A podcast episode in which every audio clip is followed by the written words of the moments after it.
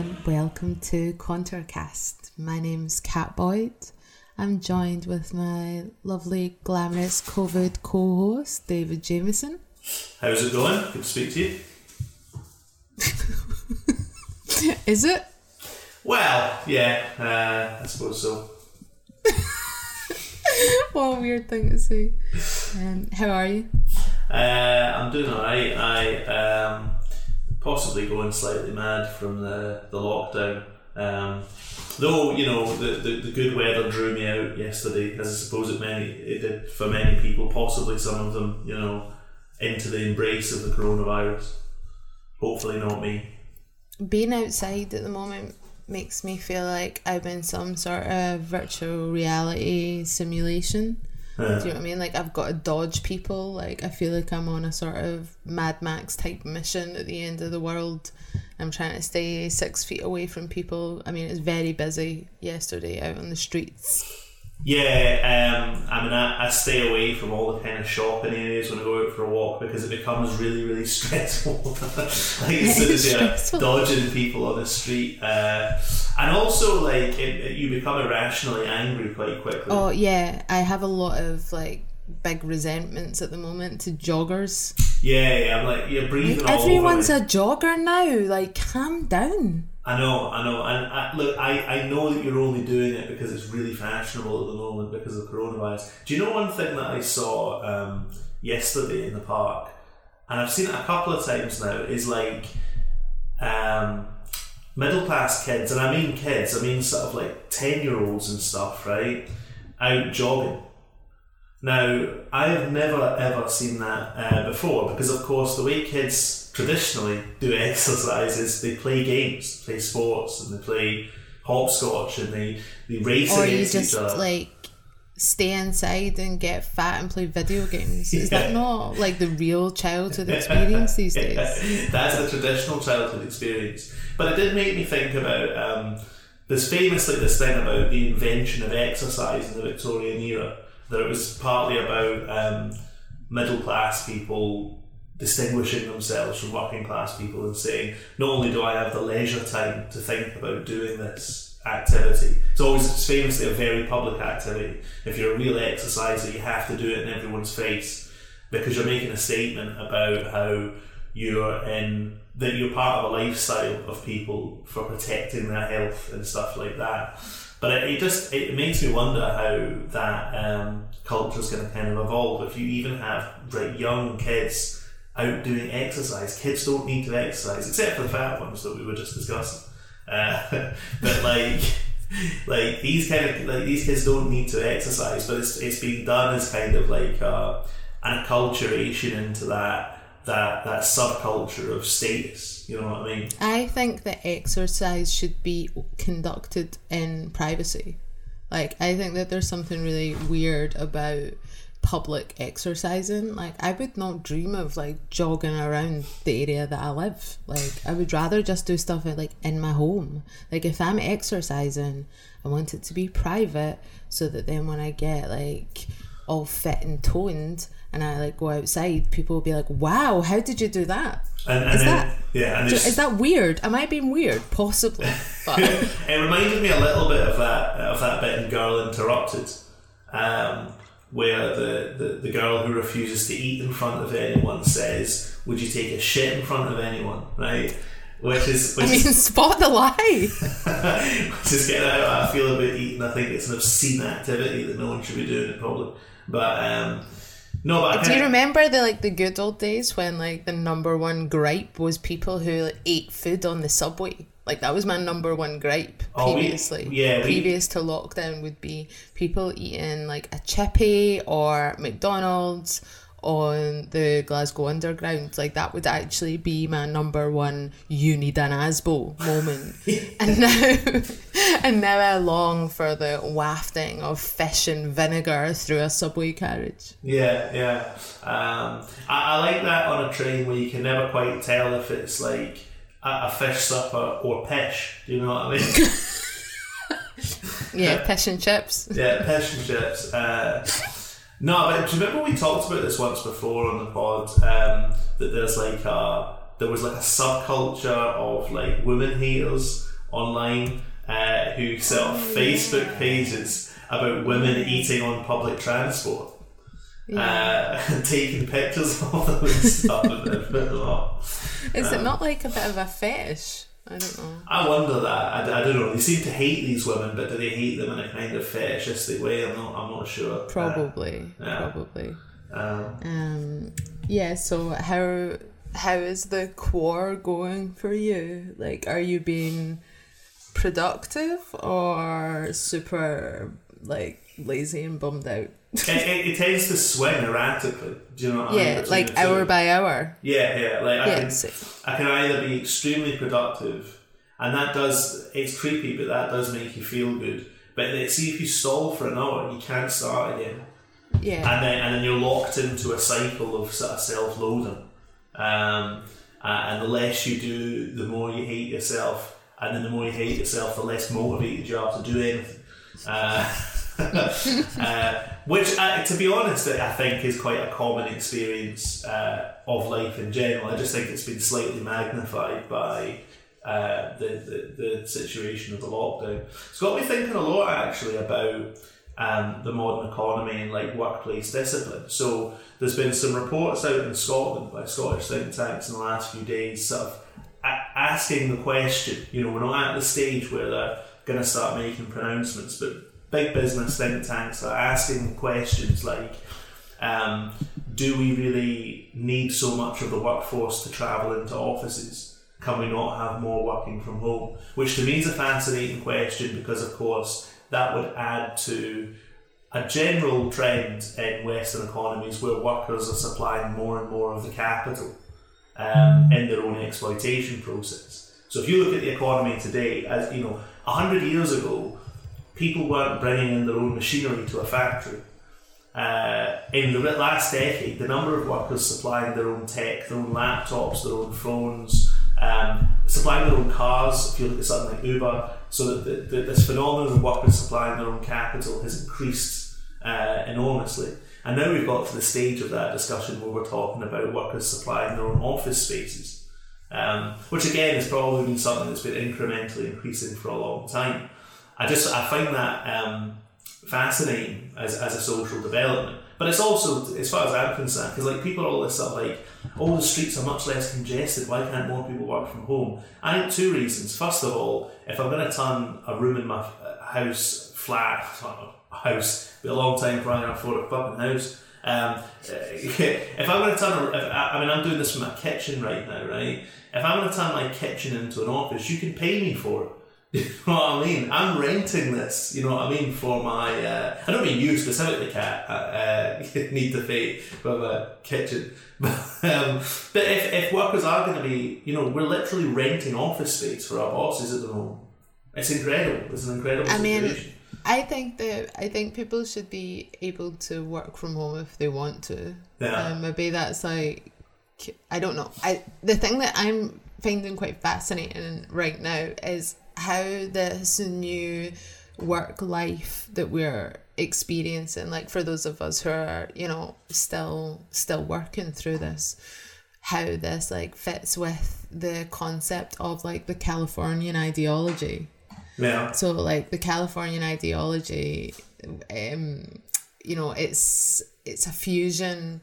It was an essay written in like the mid 90s that talks about the it's basically, it's a critique of like technology, neoliberalism that's very much embodied in the Californian way of like big tech and wellness. And it's like this fusion of like the new left and the new right and their ideas coming together. And it's very much round about like productivity and entrepreneurship and like wellness, like all of these things. And I see like that Californian ideology like having a massive resurgence right now with lots of productivity apps, but also sticking in a little bit of meditation on top of that and, you know, staying well so that you can be like super productive and have loads of ideas and create and blah blah blah. I don't know if you've noticed that stuff. Yeah, I've been thinking a lot, I suppose, because of there's a really strange kind of welding of that kind of ultra neoliberal ethic and that the kind of new arguments in capitalism around the need for a stronger state and stuff like that. I've been thinking about that kind of clash of ideologies. This is quite a fascinating one to me, because the model that we've had up until now of capitalism, the cultural ethic of that system has always been basically... Do you know, like there was a time, I suppose, 150 years ago when a major argument on the left was... It's kind of the bread and roses argument. We're not just the people who argue for the economic security of the working class. We're also arguing that we need to break down the conformity and the constricture and the lack of cultural expression that capitalism forces workers into. I think that argument is still valid in a different way today, but it is heavily augmented by the fact that, like, that neoliberal capitalist idea, what you're just describing there, it does, like, capitalism does actually encourage a form of cultural life. Neoliberalism encourages a certain form of cultural life because its argument is, so long as you're not talking about state power, so long as you're not talking about the rich and our control of the economy and ultimate control of society, we want you to go away and to reimagine your social life as part of a subculture or part of a community. Do you know what I mean? Like, neoliberalism actually involves a project of telling people, don't think of yourself in terms of your relationship to the state. Don't think of yourself in terms of your relationship or the relationships between social classes. Reimagine society as a society of cliques and subcultures and countercultural movements and stuff like that. And you can find your own little niche within the system that won't run up against my interests. And so you're actively encouraged to do that. That's what lifestyleism is. You're actively encouraged to think that the meaning of your life is how you express it through your lifestyle, which is a very... Your own individual lifestyle. Yeah, and that's a very modern idea about what human life should be. And I suggest it's a fundamentally... I mean, unnatural perhaps isn't the point, but it's a very recent development. And one that I think is coming into crisis. I think that a lot of people our age and younger increasingly are chafing against this idea that they should have a lifestyle and that's how they should understand their relationship to society. But it's fascinating to me because it makes me think a lot about the relationship that exists there between the kind of liberal wing of capital and the emerging more kind of authoritarian arguments within the capitalist class. So, like, George Soros is a fascinating character in this regard. It would be wrong to think... So George Soros, through things like his Open Society Foundation and stuff like that, he's a great pusher of this particular idea of capitalism, that... the system is what it is. It's almost naturally organically occurring. And for it to work over the long term and for people to feel aligned with it, we need a huge area of civil life in society where people can express differentiated lifestyles, a pluralism of social forms in society. We should have a very tolerant, democratic, within the basic paradigm of, sort of, parliamentary democracy, we should have a relatively liberal, tolerant, democratic society. And someone like Soros, of course, believes in that vision, that very neoliberal vision of global capitalism, partially because of the formative experiences of his life. He experienced Nazi Germany. He experienced, did he live in Nazi Germany? Was he in the occupied territories? But he experienced the Nazi dictatorship. He experienced the Soviet Union. And his attitude emerging out of that was, first of all, there's a human attitude, which is just, it was awful, right? Mm. But also, it was self-destructive. So both of those systems collapsed. And, like, fascism collapsed rapidly and spectacularly and plunged the entire global system into a nightmare. But... I suppose his wing of capital, and neoliberalism got a huge intellectual boost out of the experiences of fascism and the Soviet Union. Their argument was, this can't last. You can't create a lasting social order when the state is making demands upon the way people live. When the state has plans for people, those plans will always come a cropper. But it's interesting to me because I suspect that this is going to be an argument that's going to be readdressed within the global capitalist system, there are increasing voices who say, no, what you've created is you've created a society which isn't a society, it's just an economy, and you've told people to go and do the society bit on their own, and that's an unsustainable form of governing society. I mean, I think that at one point, certainly, like a lot of like counterculture was built out of the fact that the state should not be planning out people's life courses. Do you know, like, it makes me think of that song by XTC, Making Plans for Nigel. You know the song I'm talking about? He has his future in British Steel and all that stuff, you know. It was like a big part of like countercultural movements. Now, to be honest, there's people who would give their right arm for the security and safety of a state intervention in their life to give them a clear path of like economic and cultural security. I mean, this stuff about like the Californian ideology is fascinating to me because of the technology that we are surrounded with whilst in quarantine, like whilst we're in lockdown.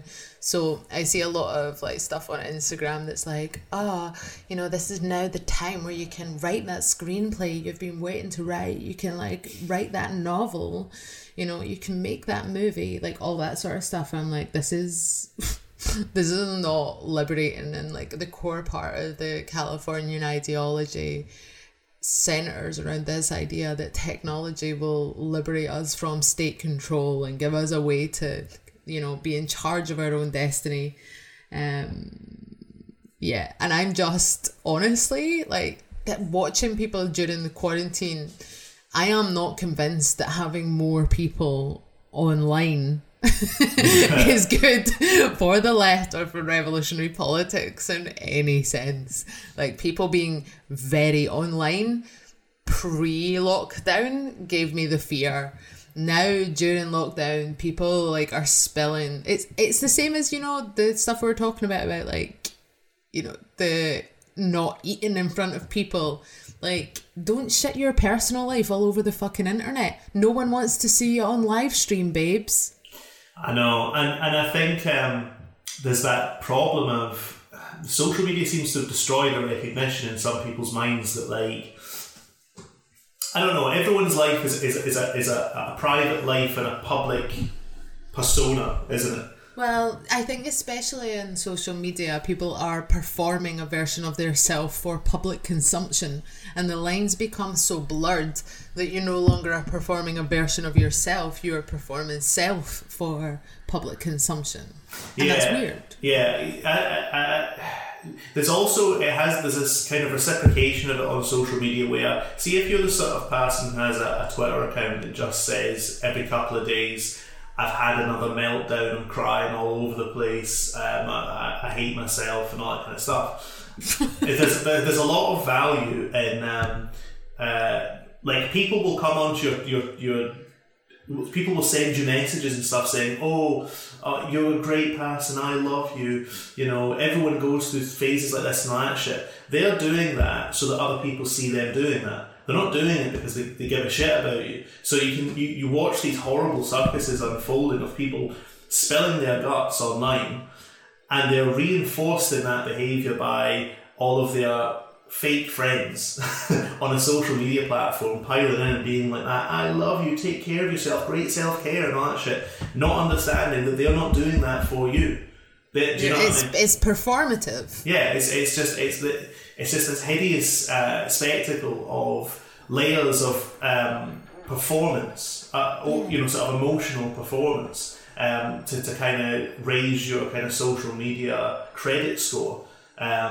Yeah, that's exactly what it is. Like, there is value and currency in performing those roles of, take care of yourself, hashtag mental health awareness, like all of that stuff. And I'm not saying that, you know, some of the like PSAs on social media aren't useful for people, but I feel genuine.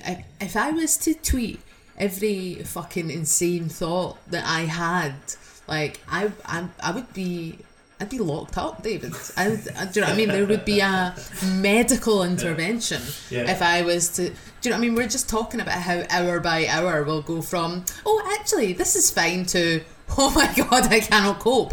Do you know what I mean? Like, imagine you were expressing that on social media, and I see people doing it. And I just feel like what they're doing is they're taking their trousers down and taking a dump on someone's fucking desk in public and broadcasting it to the world. Yeah, look at me, I'm taking a shit. I mean, there is a reason that the superego and the id are separated. You know what I mean? There's an argument for keeping those things separated. Yeah, people need to get the ego back in the driving seat. Yeah. See on this stuff about like that split between the neoliberals and the new authoritarians. It was also it also kind of appeared to me in a new manifestation, an old manifestation. Do you remember around the time 2008, the 2008 crisis? The business press in particular started churning out all these articles about whether if women had been the bankers, none of those awful risks would have been taken and the world economy would be fine. And that's an old sort of inverse of the traditional sexism, which is like that women are essentially a particular way, like if women ran the world there would be no wars. So that's a kind of famous old one. Well, that argument has re-emerged brutally. There's an article, I'm just having a look at it, on Forbes. Forbes, obviously a business magazine. Again, I find it fascinating. I mean, this is kind of pure, unadulterated corporate feminism. People throw that phrase around, but this is literally what that is. And it's an article listing how countries where there are women leaders are dealing with the coronavirus outbreak better. Incidentally, I've seen something like that about this on not Business Magazine but TikTok. Someone's made a TikTok about it. Yeah, there are about like 20 of these articles currently doing the round. I mean, I do sometimes worry at the state of the grift in the media where, do you know what I mean? It's like someone writes an article and then 20 versions of it suddenly appear with sort of various levels of just sort of rhetoric. There's no kind of research going into it. But anyway, like this article is sort of being shared by people who you think of as, you know, quite smart and measured and stuff like that, and then you remember, like I say, it's being shared so that people see you sharing. It's being shared so that people see you saying, isn't it great that all these women leaders are, saving their people from coronavirus, whereas our awful men leaders are not doing so. There is actually, I think, an interesting political point in the countries that are listed here. So obviously it's, Iceland, several Nordic countries, there's New Zealand. Germany is in a sense the exception because most of the countries here, which are led by women, are sort of peripheral states to the global system, which nonetheless fall within the kind of ambit of the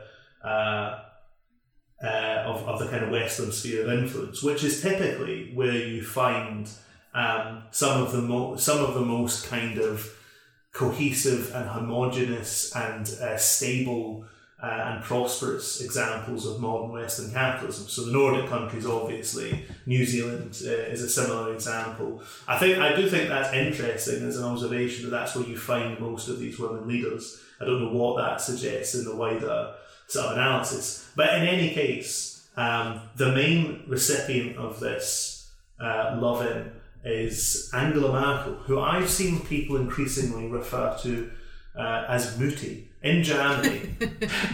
I've seen this has been going on for a long time. The Mutti Merkel thing is, I'm sorry, but like you were just talking about the id and the superego.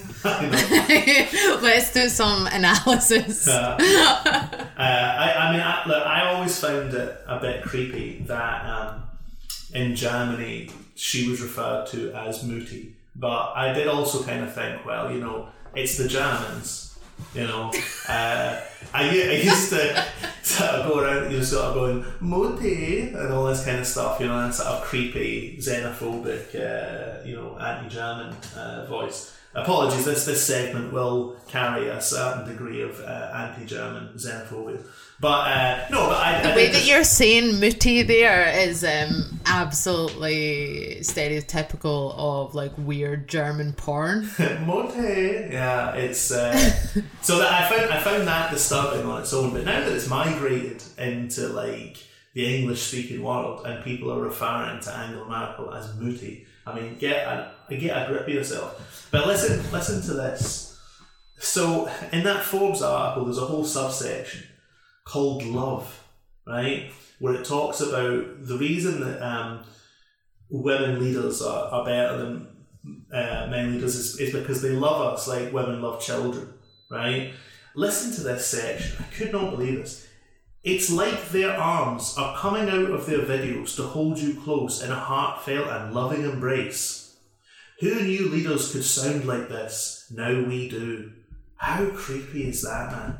You honestly, it's so terrifying. Like even the imagery of that, it's like that film Poltergeist. Do you know what I mean? These arms coming out of the TV screen to smother you with their love.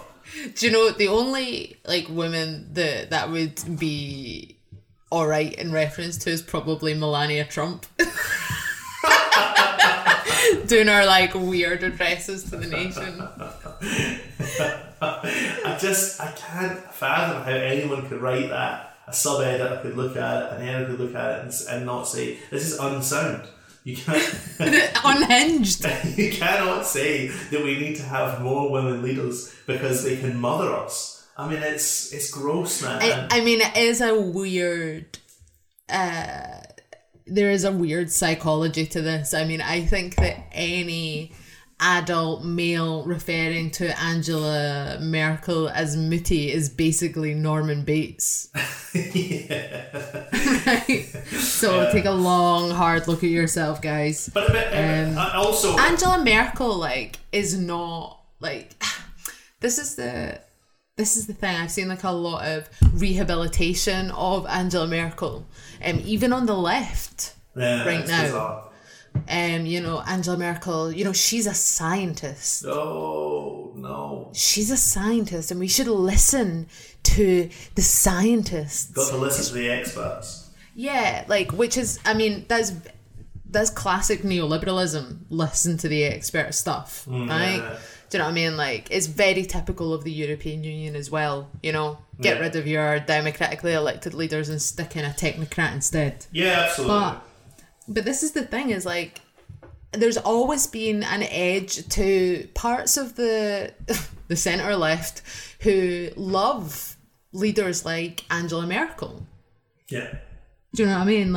And talk about how, she's really compassionate when it comes to refugees, Germany's approach to the refugee crisis. And I'm like, she didn't do anything. She just didn't close the borders. I know. She maintained the principle of free movement in the EU. She just didn't close the borders. She did nothing. And it's under her watch that we've seen right-wing populism raging through Europe. And it's under her watch that refugees drowned in the sea. I know. And the role that she played in the austerity measures in Greece, is unforgivable. There was she stoked a degree of kind of national chauvinism. I mean, there's articles in the Spiegel from 2010 2011 that are talking about Angela Merkel using right-wing populist and European language.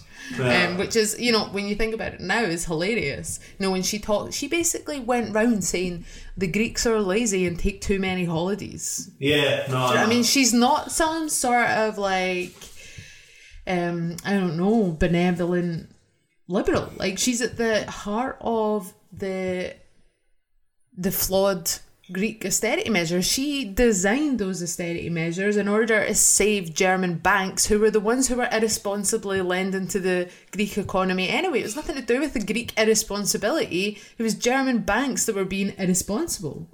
Yeah. She's the one that went round saying the Greeks are irresponsible, so that she could diffuse the class antagonisms that were developing in her part of the European Union, and started saying it's the Greeks' fault. She is the one who created, not single-handedly, the tensions between the North and South in the European Union, the rich and poor in the European Union, and then everybody's hand-wringing about where did all these right-wing populists come from in Europe. No, it's incredible. They came from mummy. If she's a mummy, she is...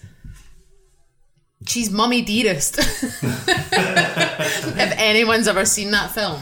Do you know what I mean? She's stomping around the European Union shouting no wire hangers. She... I mean, one of her children is very obviously the AFD in Germany. So the AFD's attitude to the European Union, I think people always imagine they were a bit like German UKIP. They're not at all. The AFD is very pro-EU, but their attitude to the EU is it should be more obviously about Germany, right? And these poor countries need to do what we tell them or fuck off, right? So that in a sense is... those are the arguments that Angela Merkel was utilising. It's the same pattern as here in the UK, where Gordon Brown used the phrase British jobs for British workers first, right? And then people like UKIP started picking ideas like that up. And started, once you've unleashed that kind of animus into society, other forces can pick it up and use it.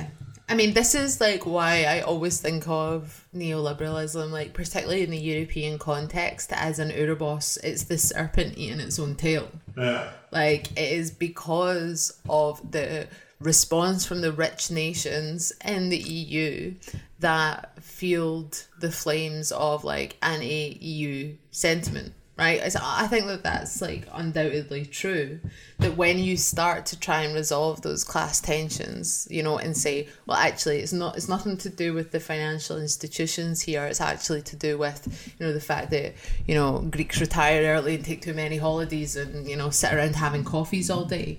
Like, that narrative that was spun by, like, the leaders of the rich European nations, like Angela Merkel, but not only her, that essentially undermined the mythology of the European Union as this, like, project of unity and solidarity, which is laughable anyway. Yeah. But you're right, you know, this extends to the UK. You know, it is Gordon Brown saying British jobs for British workers. And we are now, of course, in the second great EU crisis. But, you know, inside 10 years, we're now in the second one. So, and for people still to be saying this about Angela Merkel is just bizarre, but, I mean, in general, Angela Merkel will be remembered as the politician who undermined the Western European unity that emerged from the end of the Second World War. I think that's basically going to be her outstanding legacy. They're not going to remember that she was a scientist. They were not going to remember her as Mutti, right? They're going to remember her as... I mean, she's been the most powerful politician in Europe for a long time now, so she'll be remembered as a formative and important figure in the development of European society, but as one whose legacy is ultimately catastrophic for the continent. And I just wonder when that reality is going to catch up on some people. I am always reminded these days of, I think it's Marx has this analogy of why ideologies outlast the material processes that give them life, which is, you know, once you cast a stone into a pool of water, the ripples continue even once the stone is sunk to the bottom. The ripples keep spreading out for ages. Europeanism's a lot like that as an ideology. The material basis for arguing that the European Union represents social progress hasn't existed for a very long time. You know what I mean? You would need to go back at this point to the early years of the 2000s for that to be a halfway reasonable argument. By now, it's an impossible argument. But the fantasy of the European Union will long outlast the evidence that, you know, of the reality of what it is. Partly because people want it to be true so badly, they're so desperate for it to be true. So we've talked a bit about Muti. I see, just to make one last point about this, right? The reason I introduced that was because it kind of gels with... I mean, we've talked before about how in modern politics lots of people want daddy. You know, lots of people want daddy to make a plan for Nigel, right? But I just think it's interesting that the other side of that is the people who want Muti. You know what I mean? They want this kind of like mystified kind of feminine figure who's going to be at once a kind of parental figure, but also one who sort of, you know, encourages us to be who we want to be and all that kind of stuff. That's still very much how ideology breaks down in society, which is a shame because neither of those things is ultimately a clear-sighted view of the real tensions and the real interests that exist in society. I've started thinking of Keir Starmer as like stepdaddy. Yeah.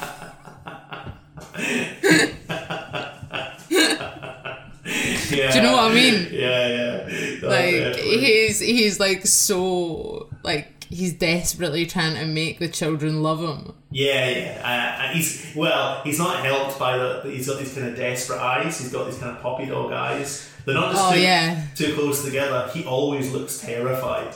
He always looks absolutely terrified. So it's that, yeah. You know what I mean? He's gonna end up sort of like buying his 16-year-old stepson a motorbike or something. Do you know what I mean? He's gonna end up doing something stupid. Well, he is doing quite a lot of stupid shit, to be honest. Yeah. So we've had our first week of real opposition. Real opposition, capital R, capital O. Yeah, it's here. It's here. The real opposition is here. Britain hasn't been a democracy for these last like 5 years or whatever. Up until this week, we're a new democracy. We're like one of those countries emerging from the end of the USSR. We're a new democracy. We've got Sir Keir Starmer. How you finding the new opposition? Oh, I mean, I think it's fascinating. Like, all I see is like him banging on about like the exit strategy. Like the Guardian ran, a lib voice piece. The Guardian ran a front page. I think it was the Guardian or the Observer, but like ran a front page that was like pressure builds over exit strategy plans, and it was all about how Keir Starmer was like pressing the government on. When they're going to lift the lockdown, what will that look like? Like, got to get back to work and all this stuff. And I'm like, the lockdown is so incredibly popular. Yeah. Like, do you know what I mean? Like, I'm not saying people like it, but there was that YouGov poll that said 91% of people support the lockdown measures being extended. Yeah. This was before, obviously, the last extension. But, I mean, why is he not just asking simple questions like, where is the PPE supplies? When are they coming? Mm.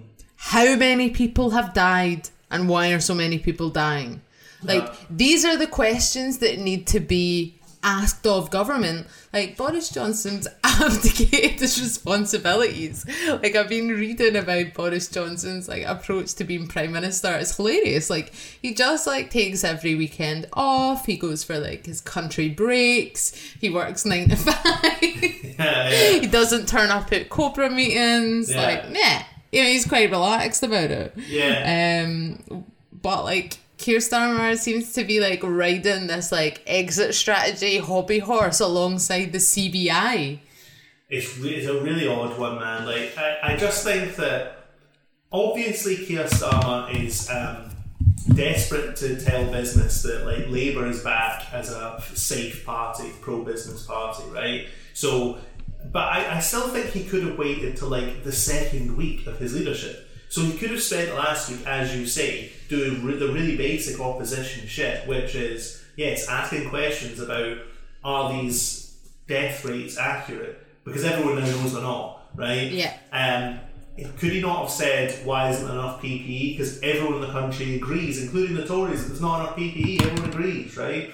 Instead of landing those basic blows, he went off on this like weird business lobby tangent about, we need to have a plan for how we end lockdown, right? This is the thing. I knew that Keir Starmer would turn out to be incompetent. Like, it's we're so used to it at this point. You know what I mean? It's not that long ago that we had this kind of quote unquote, you know, professional suit of a politician at the helm of the official opposition, right? I remember Ed Miliband. It was a disaster. I remember Gordon Brown's prime ministership. Disaster. Do you know what I mean? Like, yeah, these suited politicians, like, they don't understand what's happening to politics. Do you know what I mean? Yeah. They just want to go back. They want to go back to the good old days. Do you know what I mean? Pre-financial crash days. That's what they want. And they don't understand what's happening anymore.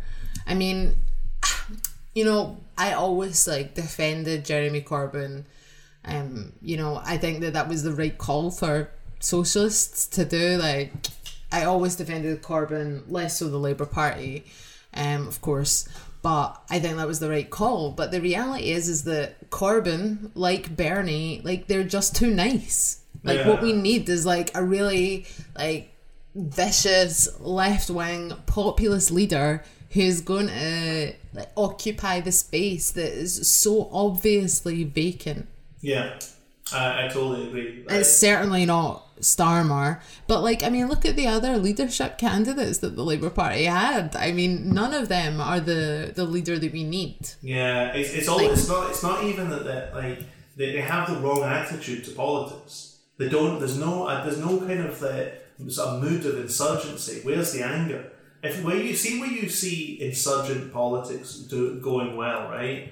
I mean, he's in trouble at the moment, actually, and obviously, no matter how much you loathe these people, you have to be able to look at their successes and understand them. See, when you see someone like Matteo Salvini in Italy, right? You don't see him behaving like Rebecca Long Bailey. Do you know? So why don't you learn from that? Why don't you see that? People who look passionate, who are up for a fight, and who are desperate to stick the boot in to their enemies, and all of their supporters know that they're desperate to stick the boot in, right? That's what people are looking for. If to the extent that people want any kind of relationship with politics, of that level, parliamentary politics, and I actually think you're going to find people are just drifting away from it again, right? I mean, I'm not interested in parliamentary politics. Yeah. Do you know what I mean? I've never really been interested in it unless there's do you know what I mean, interesting gaps or periods or whatever, but I'm never going to join a mainstream political party. I don't think that that's where politics is interesting anymore. Yeah, I totally agree.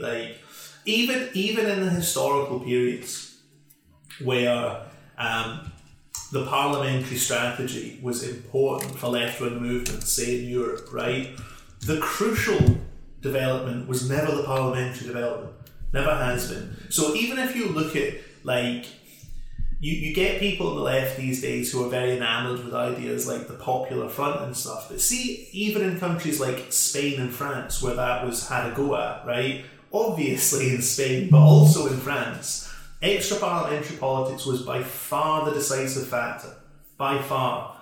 Socialist movements in parliament have never, they've always found themselves in the same deadlocks, the same compromises, the same problems.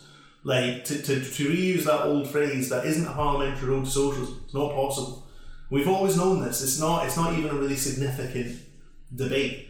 There was a debate, of course, around Corbyn and Bernie Sanders over, are these significant developments that the left needs to take seriously and build out of? I obviously think that the answer to that is yes, and I think to have ignored those moments is just a sort of, you know, it's just that kind of sectarian. There's a slightly kind of nerdy politics you sometimes get on the left, where it's sort of abstentionist because it's not a kind of pure development or something like that. And I do think that good things have come out of those experiences, but we knew that there were going to be limitations to that, and they've been reached. And interestingly, they've been reached outside of power. So I wouldn't want people to think that, I hope that a lesson that's taken from the Sanders and Corbyn phenomenon is not, we got just so close to power, say in 2017 in Britain, and had we just got over the line, see the way that the internal shenanigans in Labour are being discussed, right? Obviously, what a report that was. I know it. Obviously, the right of the Labour Party are fucking filth, right? It proves everything that people on the left were saying all that time and so on, right? But I don't want people to think that that's, like, that does express the weakness of the Corbyn phenomenon, that that behaviour could go on, could be covered up for years and years and years. See, like, a lot of the attacks that were coming from the management of the Labour Party were being endorsed by people on the left, right? Mm-hmm. That shows a structural limitation in politics. That it's not just this, like, a conspiracy happened and that's why we lost. Because our enemies beat us is never a good argument about how you need to reorganise your forces. Do you know what I mean? Like, like, we lost because our enemies beat us. Yeah. That means you lost because you lost. There's such a huge focus, I think, on the Labour left, and like the people who did support Corbyn, but really bought into like a lot of the bullshit around anti-Semitism. Like, there's always this drive to be like electable, whatever the fuck that means. Like, I don't know what that means. Like, when people are talking about it, what I think they mean is that we need to pander to the middle England, middle class swing voters in order to make up like a parliamentary majority. Like, that's what I think. This is the thing, is like my irritation with that part of the Labour left. I know there's others that like actually agree with these points I'm going to make, but generally, like, broadly speaking, is that they don't have a like anti-systemic approach to politics. They don't have like a rupture style approach to politics, that you have to begin to break institutions, not to capture them. Like, and if the Corbyn phenomenon has proved anything, I think it's that you can capture an institution that's essentially an arm of the British state, e.g. the Labour Party, and put forward your social democratic agenda that way. Like, it's just not possible to, you know, seize these institutions and, you know, put in a figurehead that is progressive. You know, there actually has to be an anti-systemic approach, like, about rupture within the British state, or like rupture with neoliberalism, like, even if that takes the form of Brexit, which is uncomfortable. See, well, you have to be able to seize those moments. I was going to say, I mean, the thing that, again, the left should have looked at 2016 and said, as an example, because, look, was the Leave campaign quote-unquote electable? The answer is no. It was such a fucking clutch of rogues, right? Oh, weirdos. It had no leaders, right? All of its public faces were unacceptable. Dominic Cummings, Nigel Farage, do you know what I mean? With the partial exception of Boris Johnson, but I mean, he looked ridiculous. They're all that weird. Michael Gove. None of these people are inherently electable, right? The argument that they were making, I mean, some of the analysis that came out in December last year about why Labour lost were the kind of inevitable sort of Corbyn was offering something too radical to the British public, who ultimately don't like radicalism, and you just think, man, they voted for Brexit. Like, do you know what I mean? And people can tell themselves all they like that for British people is like an ultra conservative move, and for some voters it kind of was. It was about return to British identity and stuff like that. But even to do that, you've got to tear up a major part of Britain's foreign policy, which is a major part of Britain's presence in the world. Like, people just absolutely tore the shit out of that stuff, right? So the idea that people are completely unprepared for radicalism in this period just doesn't make a lot of sense. Like, from a survey of the politics of the last few years, Scottish independence come in with not a whisker, but, you know, not that far off. The rise of Sanders, the rise of Corbyn, Brexit, Trump, politics all over the world, blah blah blah blah blah. Like, this idea of like electability, it's so classic of the centre left that they'll be the last ones to believe in it. You know what I mean? They're the last to jump on every bandwagon. Like, they're the last people to. This is my major fear about Keir Starmer, is he'll still be clutching to neoliberal tropes when the Tories have abandoned him, which is the situation we're in now. Like, I agree. I also saw a poll about Keir Starmer's approval rating. So do you want to know how the real opposition are getting on? Yeah, well, I assume that they're now 20 points ahead of the Tories. Well, no, this is for Keir Keir Starmer's approval rating. So he's dropped 1 point in approval. He's gone up 9 points in disapproval. Interesting. Yeah, that's how real opposition goes down. That's on Corbyn's last numbers. No, it's on Starmer's numbers when he became leader. Right. Okay. So his personal approval. He's already begun the long descent rather. Yeah. Which so we've got. Will be with us for a long time. He's on 33% approve, 17% disapprove, and 51% neither approve nor disapprove. AKA don't give a shit. Don't know who he is. Yeah. Don't know who he is. Don't really care. Yeah. Yeah. I mean, it's going to be a long time till most people care about the thing called the Labour Party. That's just the situation we're in. It's hard to imagine who would start to care about the Labour Party at this point. You know what I mean? Even more so in countries like. This is the wider situation, of course, is that Labour has basically disappeared in Scotland. It's on a shoogly peg in Wales, which is worth watching, by the way. I don't think Labour Wales is going to be a factor much longer. And has also, of course, disappeared over large areas of the north. So Keir Starmer's in charge of this shrivelling property portfolio called the Labour Party. And he actually does come across as a guy who's, collecting slightly dodgy property around the place, but yeah, and I imagine it's going to be getting weaker and weaker over the next few years. What about America? If Merkel is Mutti and Keir Starmer is stepdad, then Joe Biden is your deranged uncle, great uncle that's. Very unwell with a degenerative brain illness. He's losing his marbles, but he's also, sort of creepy great Uncle Biden. Do you know what I mean? He's the slightly touchy great Uncle Biden. In fact, I believe he's being referred to by Trump as creepy sleepy Joe. He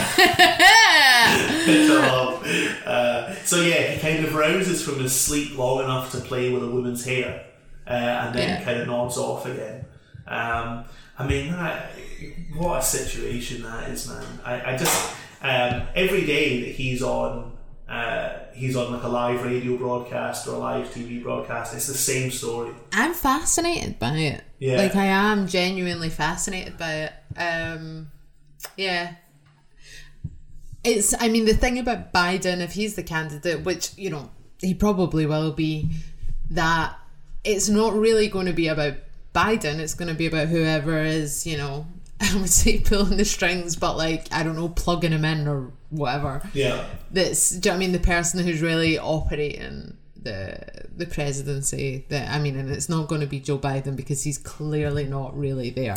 Yeah. So some of his picks when he wins, he's already, lining up who he's going to stuff his government with. Yeah. When he inevitably wins the US election, and obviously you wouldn't be surprised to find that it's absolutely rammed with Wall Street. So his presidency is just a kind of a very shit falling apart Trojan horse for Wall Street interests. Will that ever cohere? It's very hard to say because I think Trump's making a complete hash of the coronavirus stuff over there. But, even with that, in the middle of a national emergency, do you want Sleepy Creepy Joe to be in charge? Do you know what I mean? Millions of Americans... I wouldn't vote for Biden. I wouldn't if I was in America. I wouldn't. I don't think there's any point in doing it. Did you watch Bernie's endorsement vid? Yeah, it's very sad. It was a very hard watch. I couldn't help it. I stifle a giggle watching it because when he says, "And that's why I'm endorsing you, Joe Biden," and Joe Biden goes, "Oh," he lets out this little noise like he's so confused. Now, of course, he's not. They set up that call so that, to do the endorsement, but his acknowledgement of Bernie Sanders' endorsement even was insulting. His acknowledgement of his endorsement was just to sort of go, "Oh, It was awful, man. It was sort of as though like, oh, that's nice, I've got your endorsement there. I mean, it's terrible to watch, man. I haven't watched it. Like, I couldn't really bring myself to do it. It just feels so sad. Yeah, it's tragic. And again, I suppose it's a moment to reassess. You know, is this really the future of the left to run on the Democratic, you know, for the Democratic nomination or something once every few years, and then you know, throw your support behind the awful edifice of the Democratic Party machine. It's presidential candidate from the crypt or shortly for the crypt, and the cabinet of banker ghouls that he has established to ruin the lives of American workers. Is that a viable strategy over the longer term? I think the answer to that is obviously not. No. Well, on that optimistic note,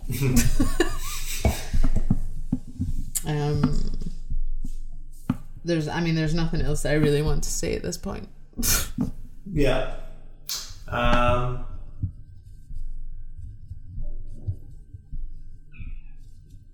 Shall we wrap up? Yeah. The only thing that I want to mention is Thursday's event. Oh, of course, yeah. So we've got Costas Lapavitsas. Yeah. Doing a talk for Contour. I'm really looking forward to this. Costas Lapavitsas, if you don't know him, obviously the kind of doyen of the anti-EU, anti-capitalist left. So I'm very much looking forward to it. He's going to be talking about, I suppose, on a kind of broad scale about is this the end of neoliberalism? What does that mean for us? What are we arguing at this point, and so on? So that'll be a brilliant event, I think. Yeah, I'm really looking forward to it. I really like Costas Lapavitsas' take. He's a kind of prince of the Lexiteers, I would say. Yeah, he's basically a pin-up of the Lexiteers. Yeah, he was a, if you don't know him, he was a former Syriza MP who obviously rebelled. Yeah, again. He wasn't obviously from the Eurocom tradition. But he's also, for years and years, he was central to a body of academics who studied the Eurozone and who could see the problems coming and accurately diagnose them when they arrived.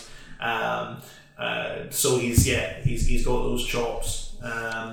So you can register on Eventbrite, and there's a Facebook event for it, which gives you all the links. So I think it's going to be a really good event. I hope to see you all there. Yeah. Yeah. That's I think that's us. Well, thanks everyone for listening, and hopefully we will get this pod out ASAP and kind of get back on track, because this is a little late because I don't know, I think we're both having a sort of like weird existential crisis. It was last week was a strange week. I'm kind of wondering what the next couple are going to look like now over the rest of this lockdown, but yeah, we'll be cracking them out every week. Gross. Bye. Okay.